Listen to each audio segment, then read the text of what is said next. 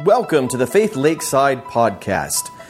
Each week, you'll hear another great message that will help you know God and make Him known in your life. Join us each Sunday at 10:45 a.m. and throughout the week in small groups to make the most of your learning experiences. Now, sit back, relax with a great cup of coffee and a notebook and enjoy this week's message.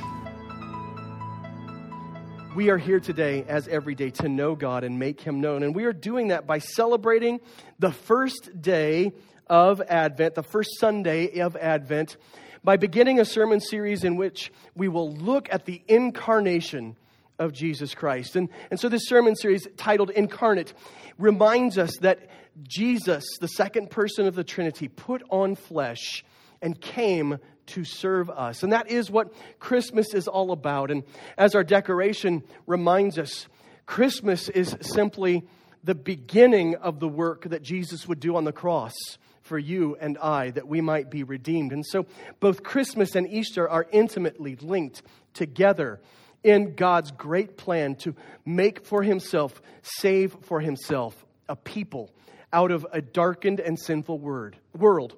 And, and so this, this sermon series on incarnate will help us to understand the price paid for your salvation and mine. A lot of us, we look at the cross and think that was it. But the truth is that Jesus began to pay for your salvation, began to experience things and give up things for your salvation from the very moment that he began the process of being formed together in Mary's womb.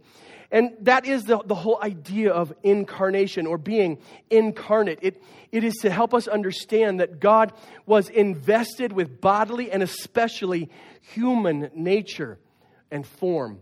That He made Himself manifest to us and comprehensible as He took on flesh to walk amongst us and ultimately to live and die on our behalf for the sake of sin. So today we want to look at this first Sunday of Advent and, and to see the, the beginning of the story that, that peace is brought to us by Jesus Christ. In fact, He Himself is peace incarnate, He is peace in the flesh. Uh, kids who are doing the, the um, bingo cards, be sure you're filling these in because I'm trying to drop you bombs like you wouldn't believe, and they're going to come fast and furious. Do not call out bingo, please. Uh, adults, you might be wondering, what? The kids have bingo cards and we don't? It's because we actually don't believe you will have the restraint to not call out bingo if you win. Uh, and, and so we can trust the children, but not many of you adults. We might have a discussion, a question when does the Christmas story begin? When does the Christmas story begin? Now, you and I, we, we maybe can wrap our heads around this question, and we go, well, it begins at about 8.30 on Christmas morning when the kids have already made coffee and breakfast is just coming out of the oven because they cooked it. And then we'll sit around and read the Christmas story. And that's when Christmas begins. That's the beginning of the Christmas story. Or the beginning of the Christmas story is when Ralphie finds the Red Ryder BB gun in the, the ad, and that's when he wants it. And that's, that's the beginning of the Christmas story.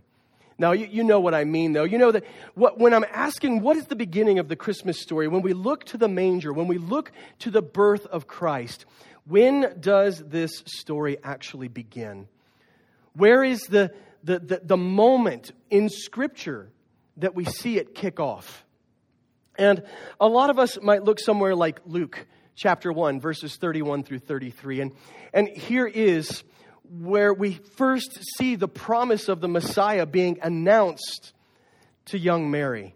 Now, listen, you will conceive and give birth to a son, and you will name him Jesus. He will be great and will be called the Son of the Most High. And the Lord God will give him the throne of his father David. He will reign over the house of Jacob forever, and his kingdom will have no end. A lot of us, as we read the Bible, as we look at the story of our redemption, we say the beginning of the Christmas story, it starts here, where we know, and that very moment, the Holy Spirit came upon Mary, and she began to, to, to experience the growth of young Jesus within her womb that this is the beginning of the Christmas story. But actually, even in this moment, Even in this very moment, God's word tells us that this story had a beginning that's earlier than this. Uh, it, it says, He will be great and be called the Son of the Most High. This isn't something that occurs in this moment forward, but something that occurs in eternity past, according to what Scripture teaches us. Others of us, we might have turned to someplace like Matthew chapter 1, verses 18 through 25, or Luke chapter 2, and we would have read the Christmas story and said, This is the beginning of Christmas. But the truth is, is Christmas doesn't start the, the night Jesus was born. It doesn't start the day that his conception is announced. Instead, we find actually that the Christmas story doesn't even start all the way back in Genesis chapter 3, where we see in verse 15 the first promise of a Messiah. But the Christmas story starts even earlier than that. Because what we have to understand before we ever get to the incarnation, before we ever get to the birth of Jesus, is we have to understand who he is leading up to that birth. And he is not a man who simply came to being in his mother's womb at the voice of an angel and the, the work of the Holy Spirit, but he is God.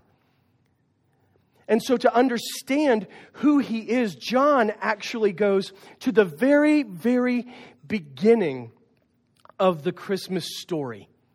To the very beginning of the moment the story of our redemption begins. So if you have your Bibles, encourage you to open them up to John chapter 1, verses 1 through 3. We're going to be looking at these, these few verses kind of closely and then expanding them to get us to the point where we understand what is meant when we say that Jesus is peace incarnate. So, John chapter 1, verses 1 through 3. And most of us are familiar with, with this passage. We've read it before. We've maybe even memorized it. We've used it in argumentation against others who believe false doctrine. And here's what God's word says in John 1 1 through 3. In the beginning was the Word, and the Word was with God, and the Word was God. He was with God in the beginning. All things were created through him, and apart from him, not one thing was created that has been created. Please excuse me ahead of time. My throat is scratchy, and then singing, and then preaching and teaching Sunday school. I've already been running my mouth quite a while, and so it's starting to wear out a little bit. I might have to pause and take a quick cough break from time to time. So, John gives us this beautiful passage here. Like I said, a lot of us, we've maybe, maybe memorized it or we've, we've, we've read it before. And so, looking first in verse 1, in the beginning was the Word, and the Word was God, er, was with God, and the Word was God. First question is when John says the Word, to whom is he referring? Jesus. It's so critically important that we understand this first and foremost. When John says the Word, he is talking about Jesus, the very same Jesus that will be walking the streets not much further in his gospel. The very same Jesus that will go to Jerusalem, the very same Jesus that will walk on water, the very same Jesus that will cast out demons, turn water into wine, feed thousands of people with small lunches the very same Jesus that will die on the cross and rise again, John says to us, is the Word.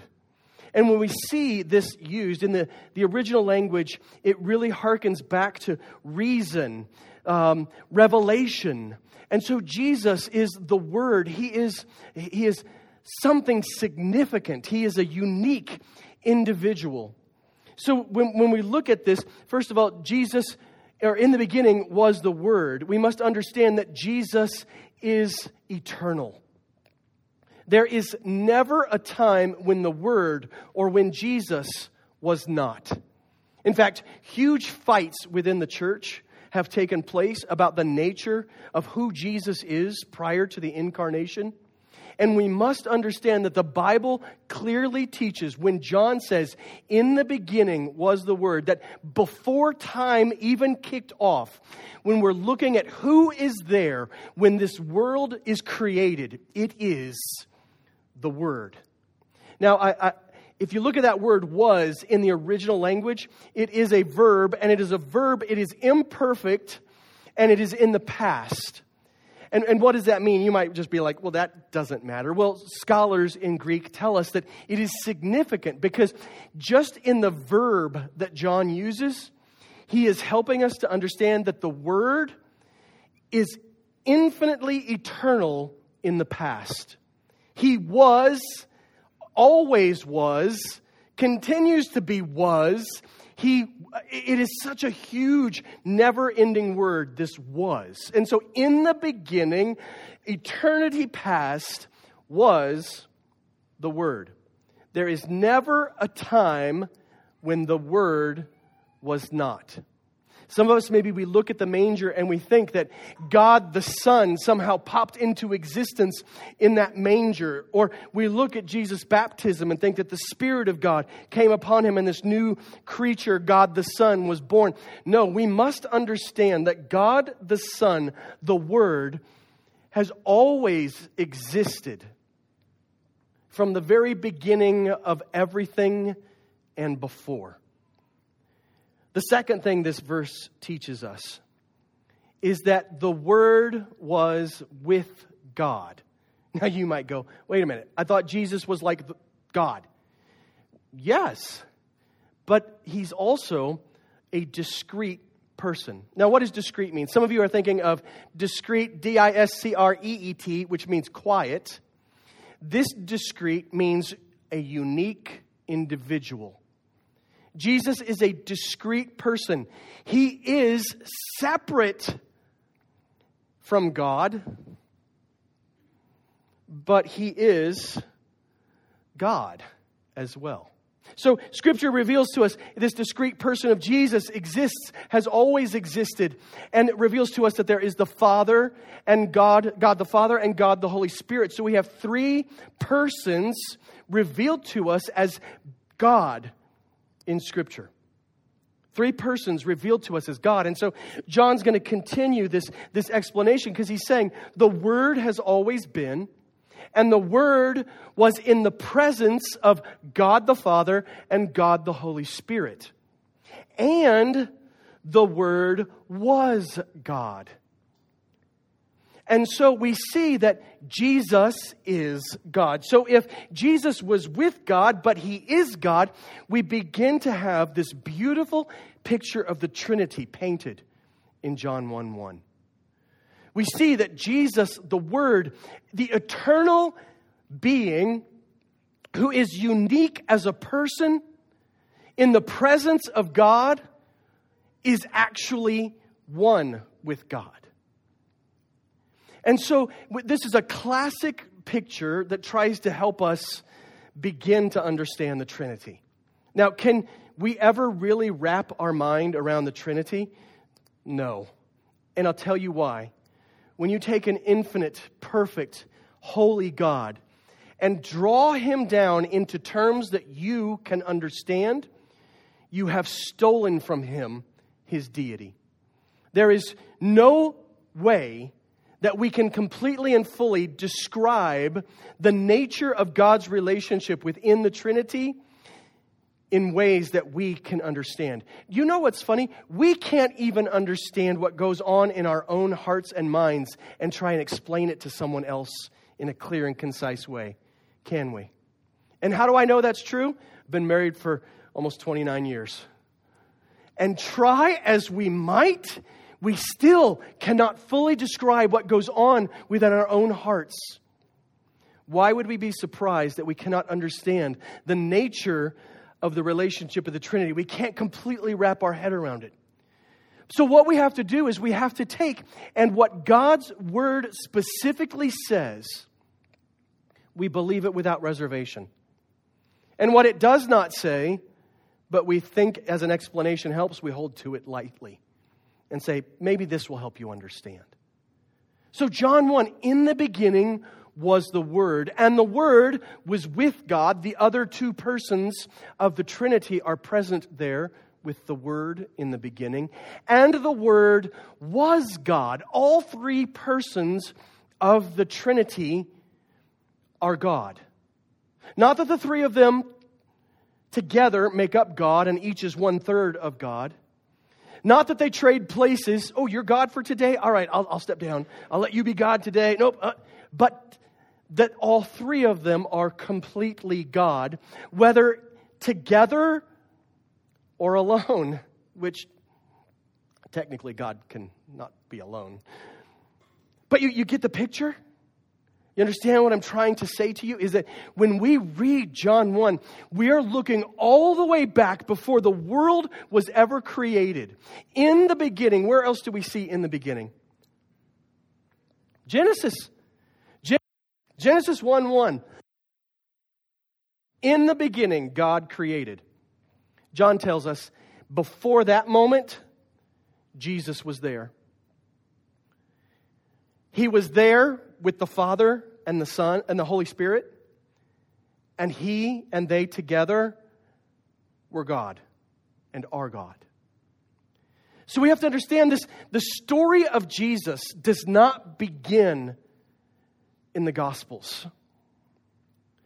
The story of Jesus begins before the first page of the Bible is ever written.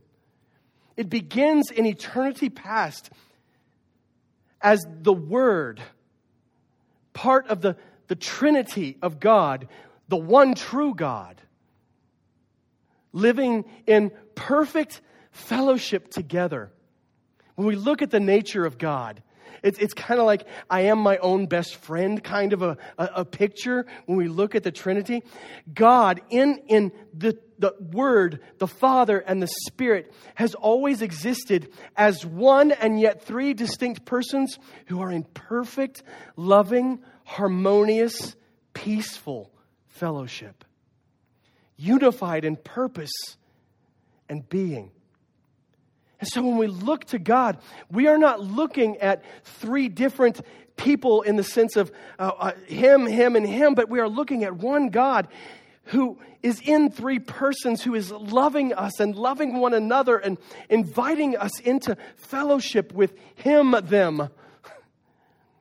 And so we have to understand this is not something that just came about and Jesus didn't just pop into being in Mary's womb or on that day in the manger, but He has always existed, always been God, always been one with the Father and the Spirit, always been in perfect, harmonious fellowship.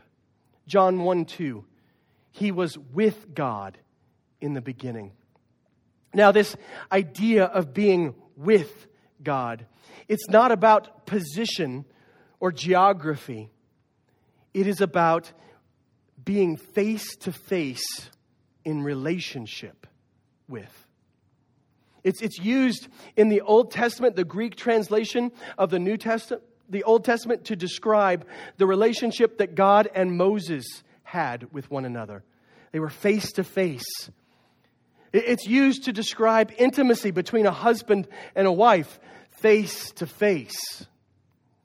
So when, when it says that Jesus was with God in the beginning, it's not that he and God were like buds hanging out, but he's face to face in perfect, intimate fellowship with the other two persons of the Trinity. And so we, we, we look at, at, at, this, this drawing again and we see how this, these, these unique persons, these discrete persons, Word, Father, and Spirit, are together God united as one in perfect fellowship. But it's also to, important to understand that the Word is not the Spirit, and the Spirit is not the Father, and the Father is not the Word. We're not talking about one God who puts on different clothes throughout the course of biblical history. We're talking about one God, three persons in perfect fellowship. And the, the person of God, the Word, has always been in that perfect, loving, peace filled fellowship. And here's what we find out about the Word not only is He God, not only is He one with the other two members of the Trinity in perfect, peaceful fellowship, but it says this all things were created through Him. And apart from Him, not one thing was created that has been created. Now, when we read that first phrase, all things were created through him, can you give me a list of things that you know of that are not created? Anybody? Your list would be pretty short. You maybe have nothing and God. God is the only uncreated in all of existence. Nothing doesn't exist, so we'll, we'll get rid of that from the list, right? So, of the created things, how many of them were created by the hand of Jesus? All of them. Now, if He created everything, what does that mean about Him? Well, that He Himself is not a created being. The, the Word, the person of Jesus, is not created. We should not get in our mind at any point that the father decided, you know, I need somebody to go on this mission and I'll make him like me and I'll, I'll give him all kinds of special powers. And then, boom, there's Jesus. No.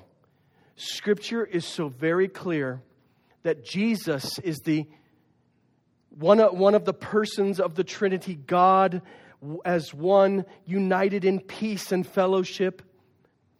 And it is through him that everything else is created. He himself is not a created being. This has been a discussion in the church actually for a long time. From the very earliest days, the church struggled with the nature of Jesus because there were people who couldn't wrap their mind around God putting on flesh and dying on a cross for you and I. And so they began to explain the nature of Jesus in ways that made them comfortable. They began to describe him as a created being or as a man that was just filled with the Spirit of God at a certain point, and then the Spirit of God left him before his crucifixion. They began to describe him just as a, a, Christ, a, a special teacher, kind of like a Buddha, somebody who had an, an extra special spiritual connection but was just a man. And so we end up in 325, AD 325. A, a, a, group of church leaders is called together to decide who Jesus is once and for all. And from it, we get the Nicene Creed. And here is what the Nicene Creed has to say about Jesus. We believe in one Lord Jesus Christ, the only Son of God, begotten from the Father before all ages now, when we read that word begotten, sometimes we think of birth. But that's not what the word means in this usage or in scriptural usage. It means he finds his source in the Father, his, his connectedness, his being in the Father, but he is not birthed from the Father, nor does he have a beginning. Begotten from the Father before all ages, God from God, light from light, true God from true God, begotten, not made, of the same essence as the Father. Through him, all things were made. Now, what does this sound like? It sounds a lot like in the beginning was the Word, and the Word was with God, and the Word was God. And the Word was with God, and, and through him, all things were created. Sounds a lot like that, doesn't it? And this is the truth of who Jesus is. Jesus is not a baby born in a manger. Jesus is not just a man who walked the earth. Jesus isn't just a guy who God put a little bit of his spirit into. Jesus is God in the flesh. And there's no better time to remember this than the Christmas season. Because it helps us to understand the very gift that Jesus gave to us in his incarnation. Sometimes we maybe think that Jesus, by coming and putting on flesh, no big deal. I mean, you're God, you can do anything. Yeah, but no. As we make it through the rest of this morning's message, I want you to understand that knowing who Jesus is before the Gospels begin helps us to understand the price that is paid on the day that that angel comes and tells Mary that she's pregnant. The moment that, that Jesus, the Word, is within the womb of Mary, He has already paid a huge price for your salvation and mine because of who He is. He is eternal, not mortal. Jesus is a discrete person, not God in dress up. And what I mean is, is some have misconstrued the idea of the Trinity and think that it is one God pretending to be three different gods. And that is not the case. It is, he is one God with three persons in perfect unity and harmony and fellowship and peace. And so Jesus is a discrete person in the Godhead, not just God in dress up. Jesus is God, not as some of our friends in Jehovah's Witness land and other places would say, a God, but He is the one true God. The God of the Old Testament, what's His name? Yahweh. he is Jesus, and Jesus is Him as much as the Father and the Holy Spirit are Yahweh, and they he is them. Jesus is God, not a God. God uh, is Trinity in perfect peace, not needy or lacking. When we look at, at how the Bible describes God, Father, Son, and Holy Spirit, or Father, Word, and Holy Spirit, we should understand that when we look at something like Genesis 1:26, and God says, Let us make man in our image. It is the Trinity in discussion amongst themselves. The one true God speaking in these three persons in perfect fellowship, saying, Let us make man. But they don't make man because they're like, you know, Father, I'm just, I don't like hanging out with you as much as I used to. I, and so uh, the son says, you know, I, would really like somebody to talk to. Can we make somebody to talk to? I'm so lonely. Can we get a pet? No. We were not created because God needed us, because God needed our love or our fellowship. We were created because God chose to create us for His glory. And we have the privilege of being in relationship with Him when we come to Jesus Christ as our Lord and Savior. But, but we must understand this whole story starts not in a God that needs something or wants something, but a God that is perfect in peacefulness and not needy or lacking in any way. And finally, the thing to know about Jesus is that he is creator not creation. And so when we look at the baby in the manger, when we look at the man on the cross, when we look at the empty tomb, we should not be thinking that Jesus had his beginning in a prophecy and his end in a resurrection, but instead, Jesus is infinite, eternal, God of God, light of light, begotten, not made, creator of all things.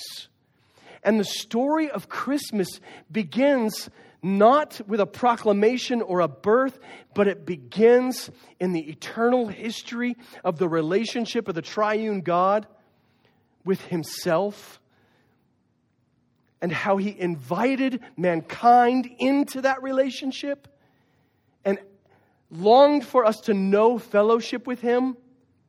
And then what does man do? We reject that relationship we reject his perfect fellowship and peace. And we claim for ourselves discord and sinfulness and death. We say, that's the gift we want. and God lets us take it for a time, but begins to work out his plan to save those who would come to him through his son Jesus. Quick Bible church history fact. Most of us know there actually was a Santa Claus, a Saint Nicholas, at one point in history. I mentioned that that council that was gathered together in AD 325, the, the Nicene Council, Council of Nicaea, that, that bishops, church leaders from all over the, the, the known world came there to speak and to, to, to vote on the nature of Jesus according to biblical teaching. Among them would have been St. Nicholas. He would have been a bishop at the time. Uh, I can't remember the name of his church. Nowhere significant, not like Rome or Alexandria or Jerusalem, but a little out of the way city. He was the, the overseer for the church in that area. And he was actually of noble ish birth, fairly wealthy, uh, had been in the ministry for a number of years, was known to be a little bit of a hothead, according to tradition. He comes to this council, and the council is actually judging the teachings of a man named Arius. And why is this significant today? Well, because Arius taught his followers that Jesus was a created being, a God, but not the God. He was lessening who Jesus was in the way that he taught him. And, and so during the council, Arius, the man who is teaching false truths about Jesus, what is a false truth? Oh, that's right, a lie. He's beginning to stand up and share his teachings with the crowd of bishops in the room. And they're peaceful for a time, but, but there's a story about the first St. Nicholas, and that he was so consumed with the glory of Jesus so consumed with making sure everyone understood that Jesus is God in the flesh, and not just a God, but the one true God in the person of Jesus Christ in the flesh. He was so wrapped up in, in just believing that Jesus is who he says he is and that he came to do what he said he came to do. That as this false teacher is sharing his teachings, the story goes that St. Nicholas got incensed. He stood up and he walked across the room. He slapped Arius in the face. Some say he punched him. And then was promptly put in chains and taken down to the prison room in the, in the uh, area they were meeting and stripped of his title of bishop for a time. Now, why do I tell you that? I got to, even Santa Claus was so consumed with making sure that we understand the true nature of Jesus. He was willing to, to give up his title and slap a liar in the face. This Christmas season, we want to rightly understand who Jesus is. We want to rightly understand what he came to do. We want to rightly understand the gift that he offers us. So, the, the first gift we want to talk about is, is that he is peace incarnate. John tells us in chapter 1, verse 14, just a little bit later in the same chapter, he says this The Word became flesh and dwelt among us. We observed his glory, the glory as the one and only Son from the Father, full of grace and truth. And so John tells us this, this one that I've been talking about and describing earlier in the chapter, the Word, who, who in the beginning was uh, there and he was with God and he was God and he was with God and he created all things. This very same one, he came and he put on flesh and he lived with us. When we talk about the price that Jesus paid before he ever got the, to the cross to secure your redemption and mine, can you imagine? You are God. And some of us, we can imagine that quite readily. We imagine it as we drive down the road and walk through the grocery store. My family likes to imagine we're Jedi's. Uh, that is somewhat godlike, you know, that when there's a slow car on the interstate and they won't get over and they're in the left lane, you go like this. And sometimes it works. Can you believe that? We, we all, we can imagine what it would be like to be God. And, and the question is, would you give up the rights and privileges of Godhood in order to save people who had rebelled against you? Who were essentially, by their choice, your enemies? That's what God's word tells us Jesus did. God from eternity, the Word, who was active from eternity past and created all things that are created, He put on flesh to live life like we do.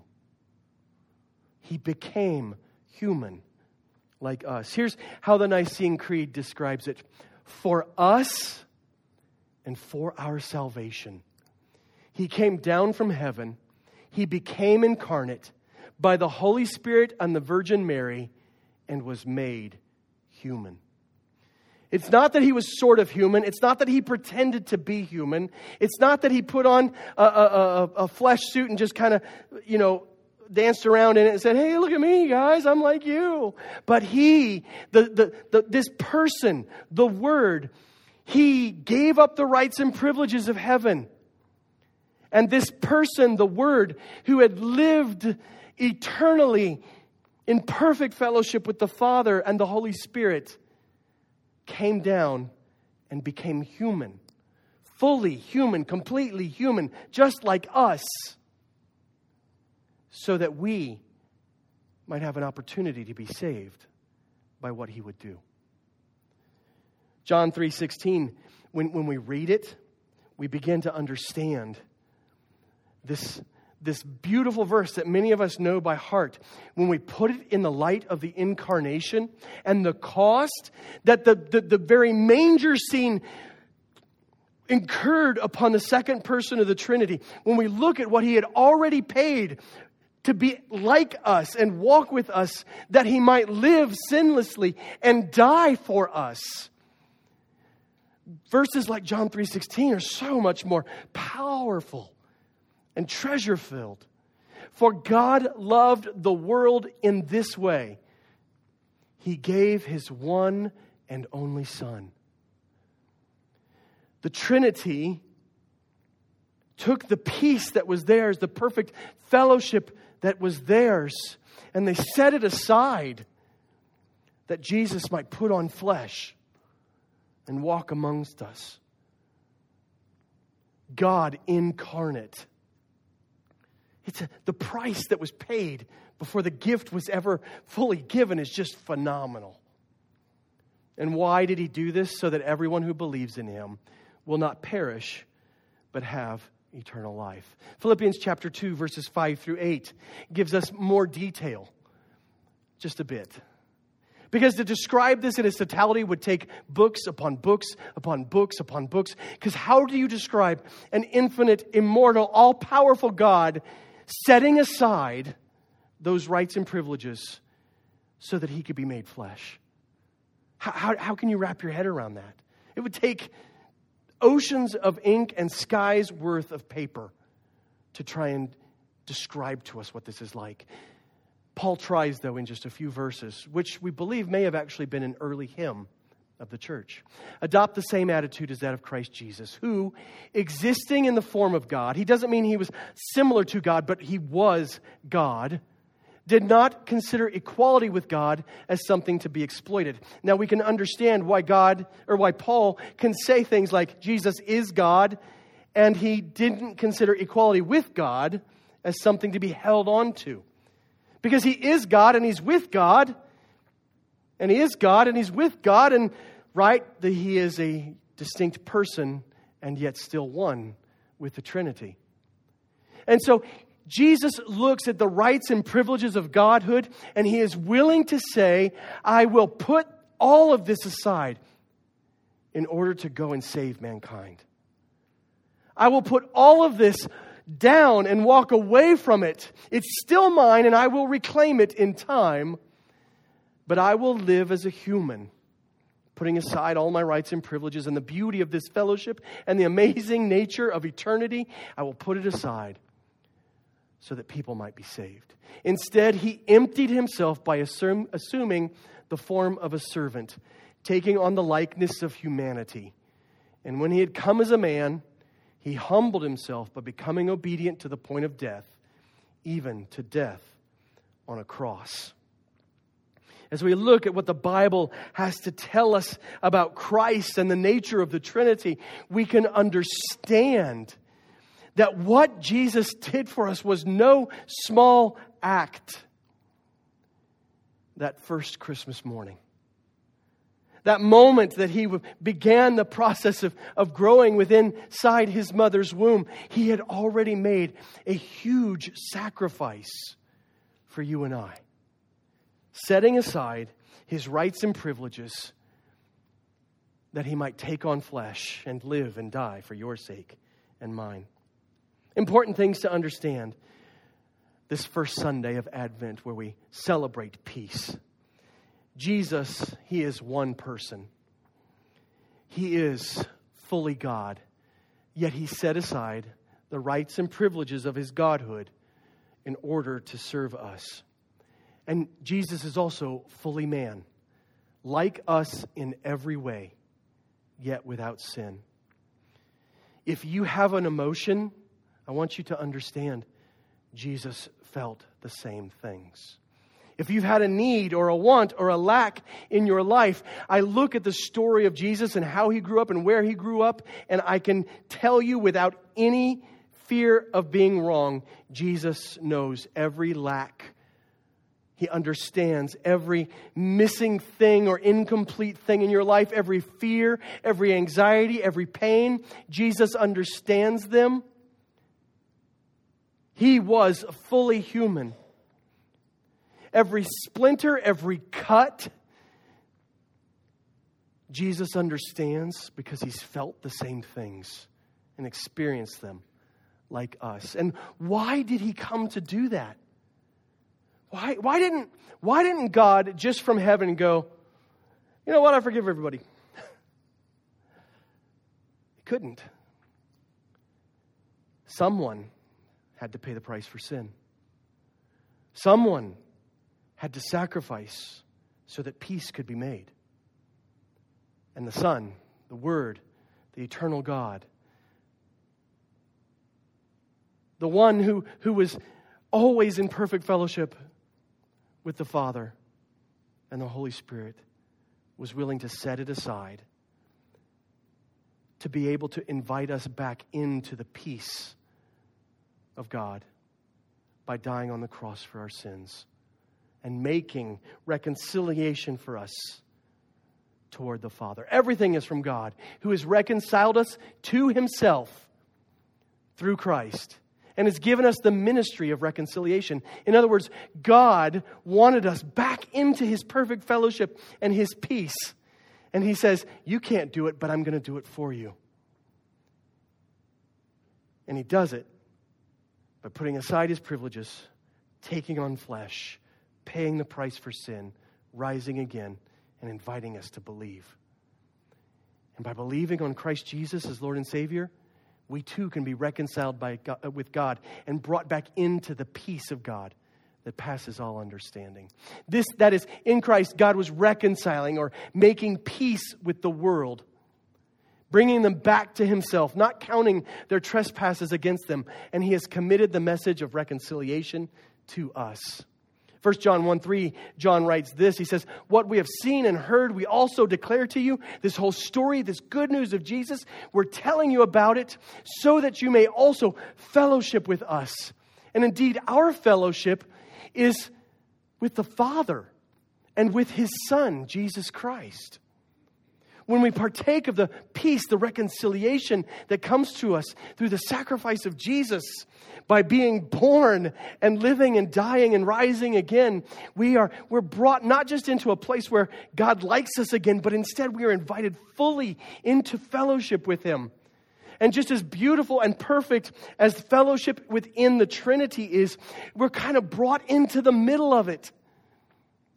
And we get to experience fellowship and peace in the same way. Jesus came to make peace with God possible for those who would believe. Not only that, but Jesus came to invite all of you who would believe into the peace of God's perfect fellowship. When we go to that drawing of the Trinity, it's, it's much like we get invited right into the heart of the Trinity. When we believe, when we profess Jesus Christ as our Lord and Savior, when we look at the gift of the manger and the cross, God says, Come to me and know peace and know perfect fellowship. Come be part of what we are. Come partake of our love for one another. Come be at peace. No wonder the gift that, God gives, we, we, we look at it, this is so amazing. Not only are we at peace with God, but now we are also gifted the ability to be invited into the peace of God. And this is why on the birth of Jesus, the angels declared this glory to God in the highest heaven, and peace on earth to people he favors. Finally, in the birth of Jesus Christ, the potential for real peace was born again. Adam and Eve had it. Adam and Eve had perfect peace and fellowship with one another and with God until they chose to rebel. And now, in Christ Jesus, in the gift of the manger, we once again are given the potential for peace. In fact, God's word says this to us don't worry about anything, but in everything through prayer and petition with thanksgiving, present your requests to God. And what will happen when we come to God and seek fellowship, when we submit our lives to Him, and the peace of God, which surpasses all understanding, will guard your hearts and minds in Christ Jesus. Understand what talks about the peace of God. It's not just peace with God, but it is as we pray, as we come into fellowship with the Father through the Son, we are invited into their fellowship, into their peace, into their unity. And so experience something that is completely outside of ourselves and yet exactly what we needed. So, the challenge today, this first Sunday of Advent, is to celebrate Jesus, who gave up the glory of heaven to bring peace to all who would believe. When we look at the manger, we have to understand Jesus had already paid a high price just to take on flesh and walk amongst us, only to have to live a perfect and sinless life to die on the cross, an even greater price for your sins and mine. And rising again on the third day, he proved it's all true. He is who he says he is and can save you the way he says he can. And those of you who have believed on him as Lord and Savior, celebrate your Jesus. Celebrate him. He came for you. Celebrate the gift that's been given for you. Celebrate Jesus this Christmas season. Secondly, accept peace with God through faith in Jesus. Some of you this morning, maybe you've never trusted Jesus Christ as your Lord and Savior. It's always that hard thing. I hear stories all the time of people who've been in church their whole life and then one day realize they need to trust Jesus. Pastors who are preaching sermons about the gospel and then come to realize they've never actually received Christ themselves. And so it's always an important invitation, as often as I can remember to give it. Will you accept peace with God through faith in Jesus Christ? If you've never understood the good news of Jesus, you've never understood that He's God in the flesh who lived and died for your sin, taking upon Himself the punishment that you deserve for your rebellion against God, and then rising again on the third day to prove He is who He says He is and can do what He says He can do. If you've never accepted that truth for yourself and received the forgiveness of sin that comes through belief in Jesus Christ and Jesus Christ alone, and be be in a place of peace with God and invited into the peace of God. If that's never happened in your life, don't let another day go by. Now, there's no special prayer, there's no secret formula. It is simply that you, in this moment, make the choice and talk to God about it, understanding that you have sinned and fallen short, that Jesus died for your sins and rose again and that you believe that He paid the price and you're ready to be at peace with God and come into His peace. And then finally, for those of you who are Christians, live in the peace of God by fully participating in fellowship with the Trinitarian God of all creation. How do we do that? Simple practices like prayer, reading God's Word, worship, you're going to get busy this Christmas season. There might be a thing or two to make, a thing or two to buy, a thing or two to decorate. And the last thing that you need to do in a celebration of the Savior who gave up everything to come and save you is to let peacelessness consume you. And so, this Christmas season, this Advent, this time where we celebrate the first coming and look forward to the second coming of Jesus Christ, would you live in the peace of God by intentionally taking time to fellowship with the triune God of the universe and allowing His peace to wash over you? Spend time in prayer, spend time reading your Bible, spend time listening to worship songs and singing along Come to church faithfully the rest of this Christmas season, not allowing the busyness to consume you, but instead allow the peace of God to overwhelm you. So, these three challenges celebrate Jesus, accept peace with God through faith in Jesus Christ, and then finally live in the peace of God by intentionally fellowshipping with your triune God who loves you so much this holiday season. Let's close with our last song, but first let's pray. Father, we thank you for today. We, we thank you for this time. We know that you are so beyond our understanding, and yet you have loved us. Jesus, we know that you are God, you are creator, sustainer, and that you too, in your fullness, are, are beyond what we can really wrap our mind around, but you have revealed yourself to us. You put on flesh and walked among us, and you chose to take on the struggles of this world in order to redeem us from the darkness of our own souls and the sin that enslaves us so readily. We pray that today we might, this first Sunday of Advent, remember you in both the manger and the cross. Remember you seated at the right hand of the Father in heaven. Remember you from the very beginning of eternity without beginning, existing in God,